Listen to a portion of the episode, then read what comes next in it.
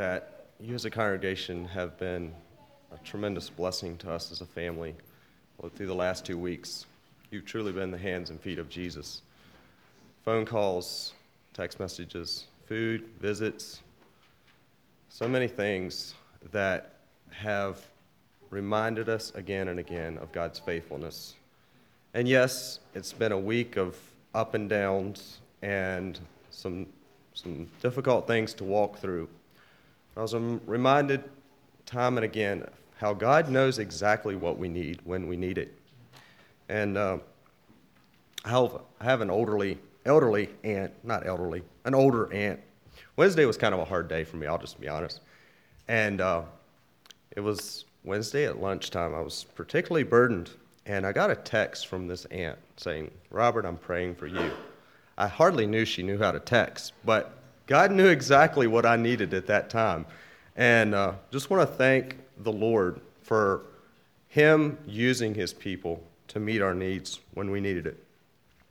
Second thing I'd want to say, and this has been mentioned several times, but I just want to praise the Lord for the way He's delivered the Haitian captives. We need to thank God and praise Him because that's a, a miracle that He is that has happened right now. And um, I know we don't know all the details, but we did learn a few more details this morning. And God was working in a miraculous way for those people to be released. So let's just praise the Lord for that. I invite you to turn to Matthew chapter 5.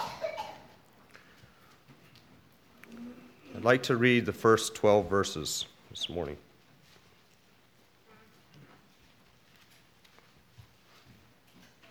Matthew chapter 5.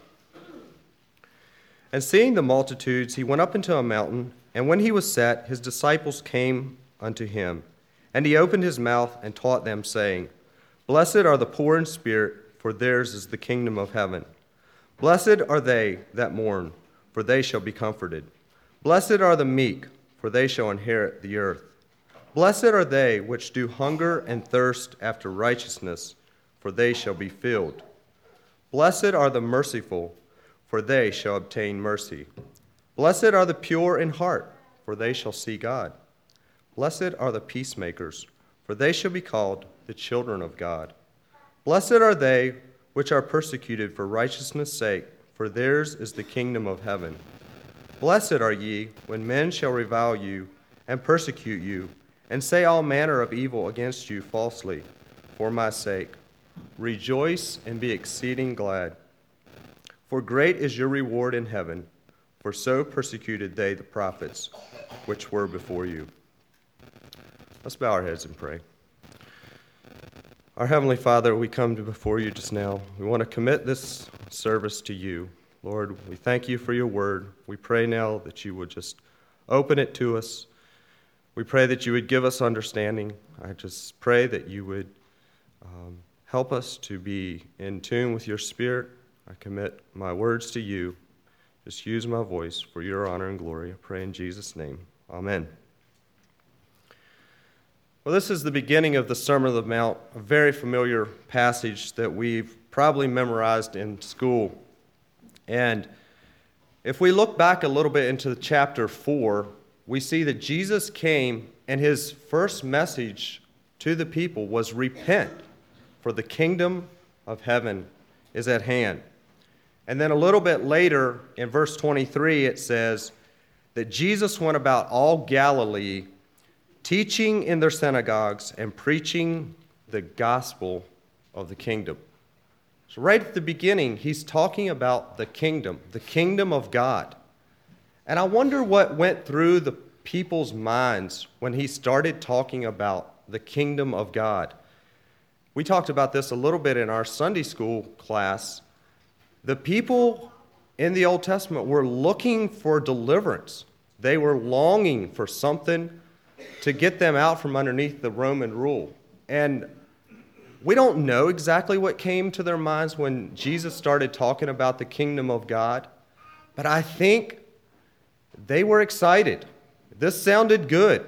Jesus talking about the kingdom of God, a new kingdom. That sounded good to them. And I don't know, we're maybe judging motives there, but it does say that the people came. There were multitudes. People started coming to hear what Jesus had to say. And that brings us to chapter 5, where it says, And seeing the multitudes, seeing the masses of people come, he went up into the mountain and sat down and taught them. Now, when we look into these, um, I want to focus mainly on the Beatitudes this morning. And I believe these are foundational attitudes for those who are part of God's kingdom, part of the kingdom of God. Um, and they deal with both our relationship with God and with our fellow man. Some of these are maybe more specifically about relationship with God and others, some with others. But we're gathered here this morning as part of the kingdom of God. If you're a believer, you belong to the kingdom of God. And so as we look through these attitudes or these beatitudes, I want to challenge you, I want to challenge me to see how well does my attitude line up with what Jesus, is teaching here. And I think as we go through these, we'll see how counter they are to our natural way of thinking.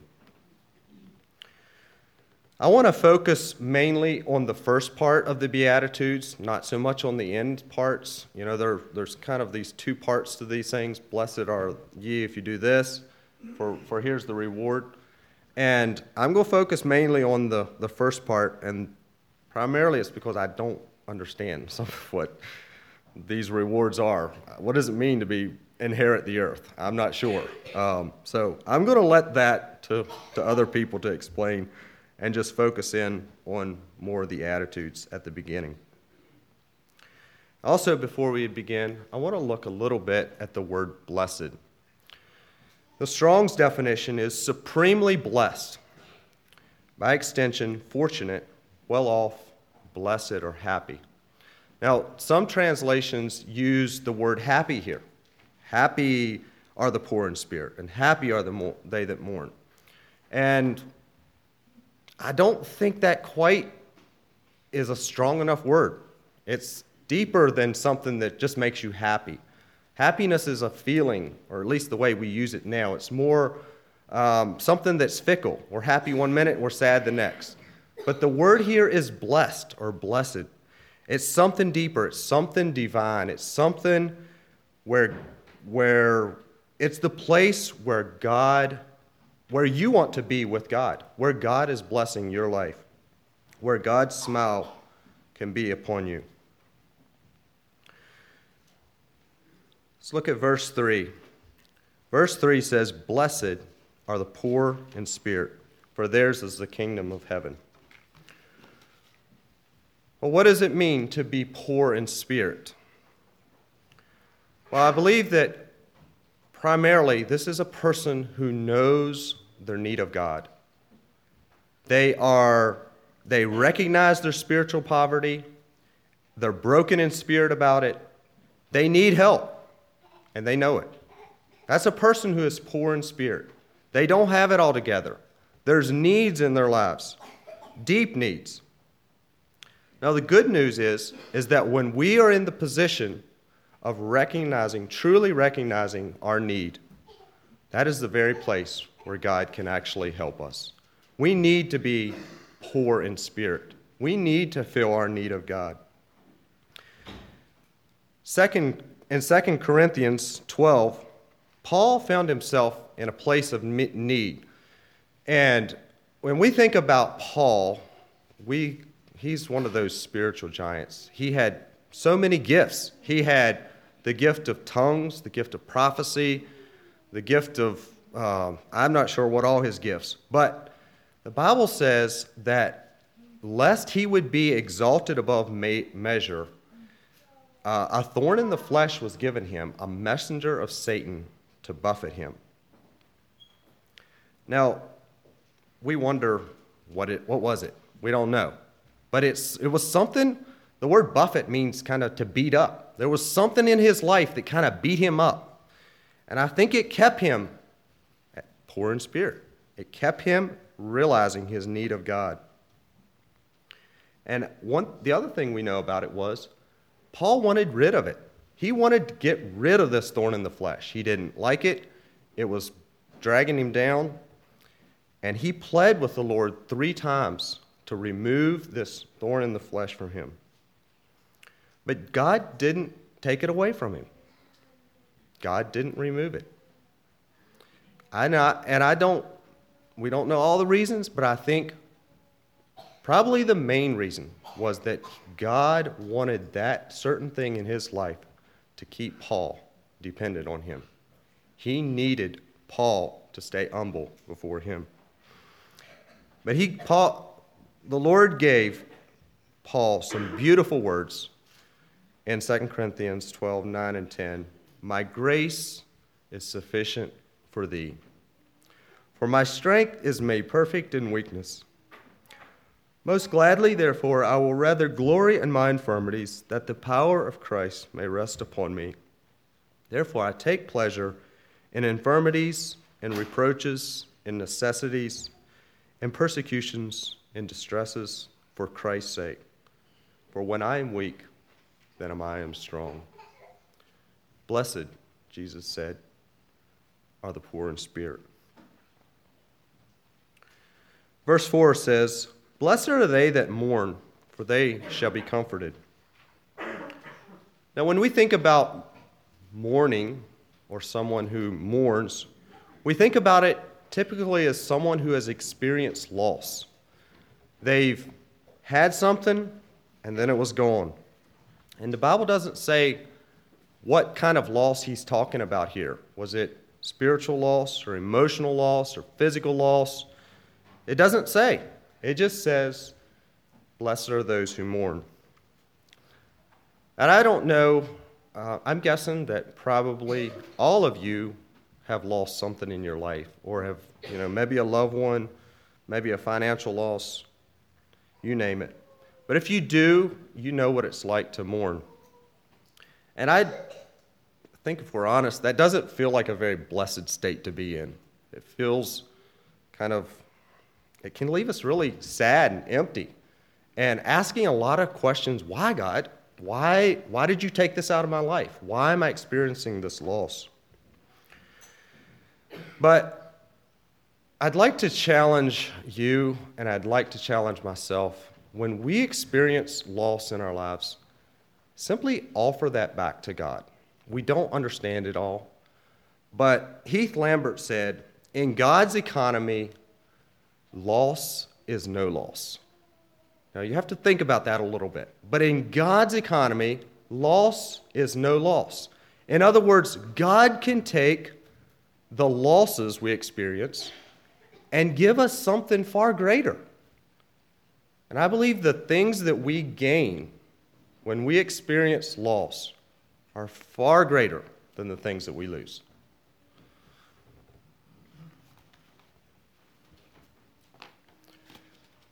Now, ultimately, when it talks about mourning here, I believe it's mourning the awareness of our sin and our neediness before God.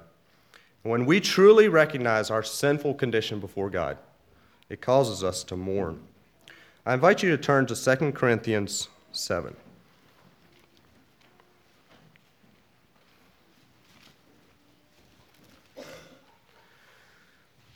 The Corinthians were not perfect people. They had some things in their life that needed to be dealt with. So, in that way, we can relate to them because we know we're not perfect people. There's things that we deal with. And Paul had written them a letter, and he must have been a little sharp with them. We don't know. Um, but this is, this is uh, his Paul writing about that experience. Starting uh, 2 Corinthians 7, verse starting in verse 6.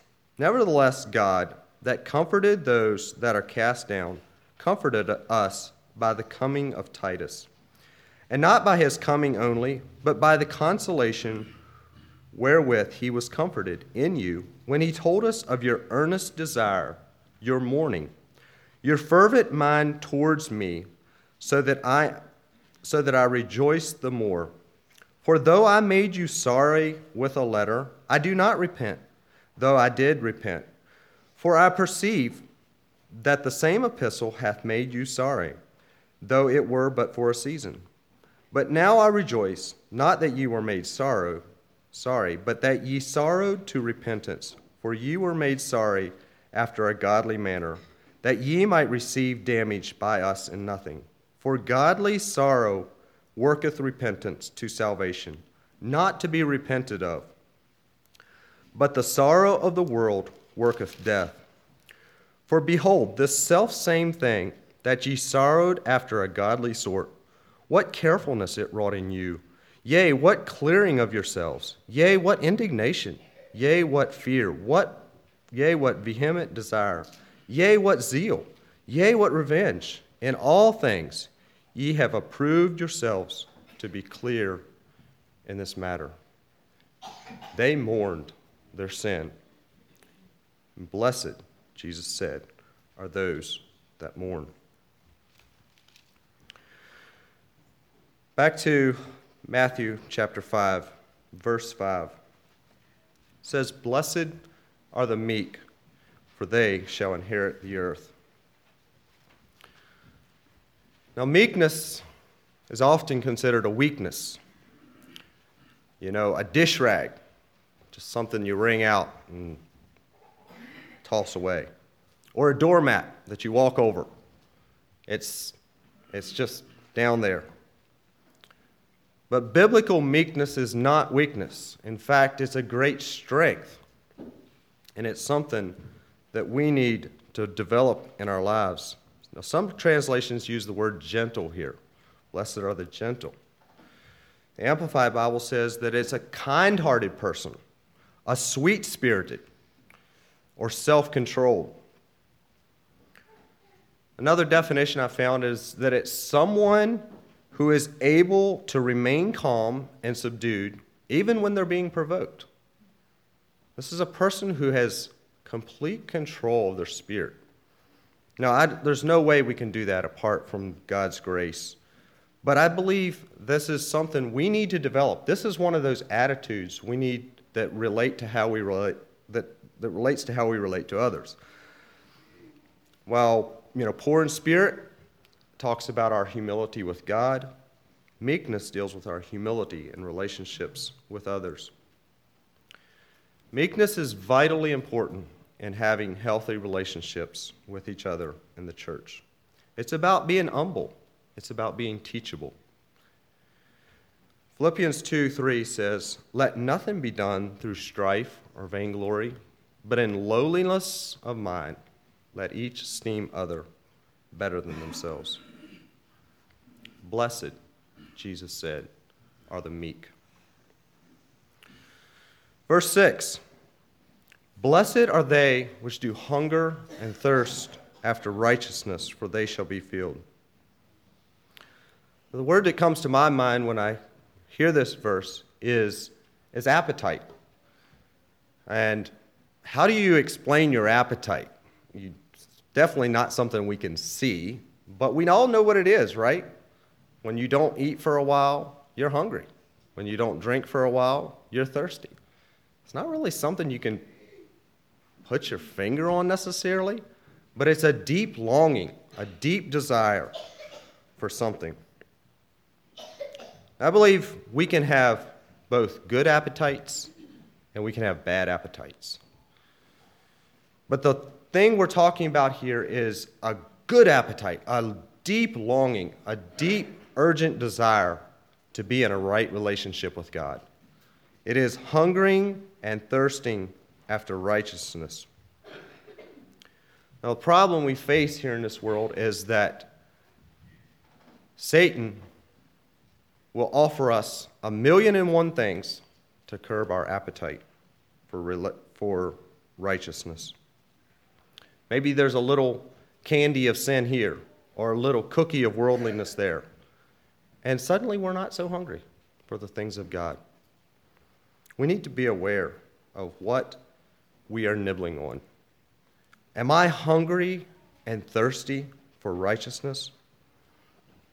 David was a man who, I believe, truly knew what it was like to hunger and thirst after God. He said in Psalms 63 1, O God, thou art my God. Early will I seek thee. My soul thirsteth for thee. My flesh longeth for thee in a dry and thirsty land where no water is. May the Lord give us deeper and more, a deeper appetite for righteousness and show us the things that are curbing our appetites for the things of God. We need to be aware. But blessed, Jesus said, are those who hunger and thirst for righteousness. Verse 7 says, Blessed are the merciful, for they shall obtain mercy. Now, I'd like to think a little bit about the story of the Good Samaritan and talking about this being merciful. It's a familiar story Jesus told about a man who was walking down from Jerusalem to Jericho. And he was just going about his life, and suddenly he was attacked by a band of robbers. They beat him up and left him bleeding and dying beside the road. Terrible predicament to be in. Well, good news there was a priest came by.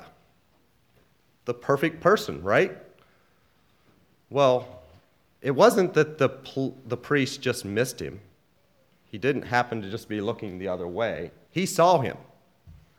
But it says he walked by. I think it even says he walked by on the other side.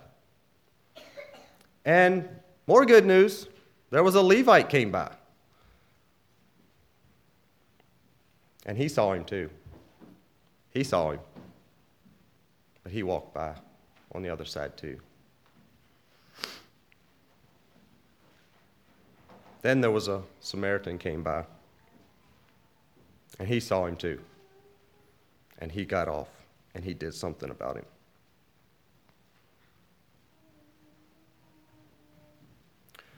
Now, I don't have any doubt that if we were drive down the road here and we saw a man out in the ditch, bleeding and dying, we'd do something, right? We'd, do, we'd stop, we'd help the poor man. We wouldn't be like these priests and Levite. But what do we do when the chief thief gets a hold of a person and beats him up and leaves him bleeding and dying? How do we respond when someone falls in sin? Are we merciful? Do we have time to work with that person, care for them? It may cost us, it may cost us time and money. But are we merciful? Blessed, Jesus said, are the merciful. Verse 8 says, Blessed are the pure in heart, for they shall see God. I believe this is a man who has a clean and clear heart before God. It's one with integrity, it's one with moral courage, and a godly character. And really, we have to be honest. The only way we can be pure in heart is through the blood of Jesus. There is no other way that we can have a pure heart before God than to be washed in the blood of Jesus. We need his cleansing to be pure in heart.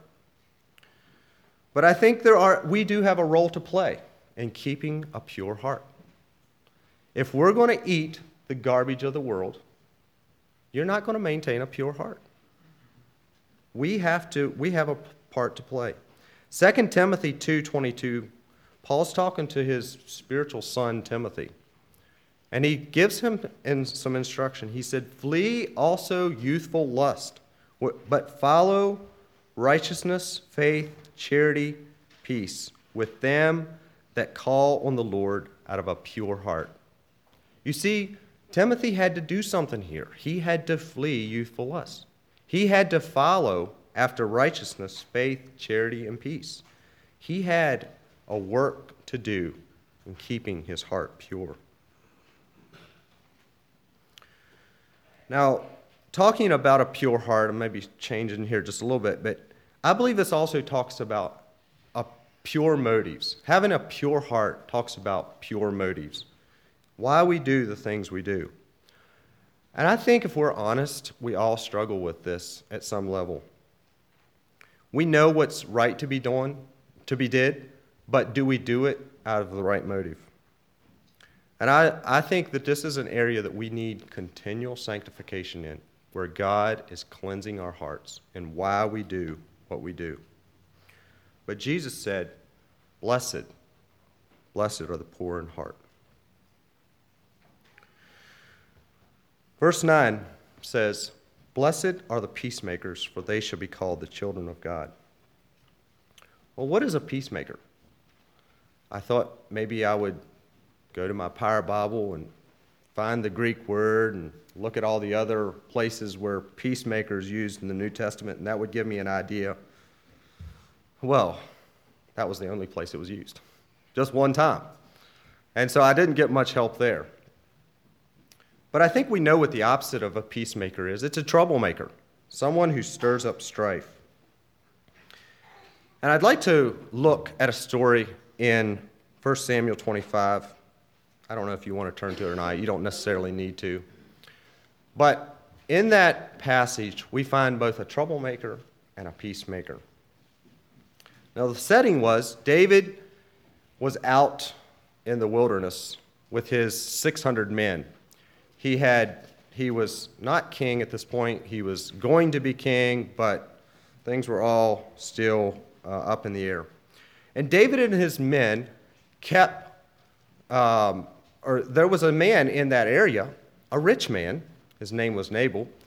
And he had 3,000 sheep and 1,000 goats, which is way more than I would ever want to have. I am not a fan of sheep or goats, but um, he he was keeping these, or, or David's men were kind of being a wall to these men. They were protecting them. And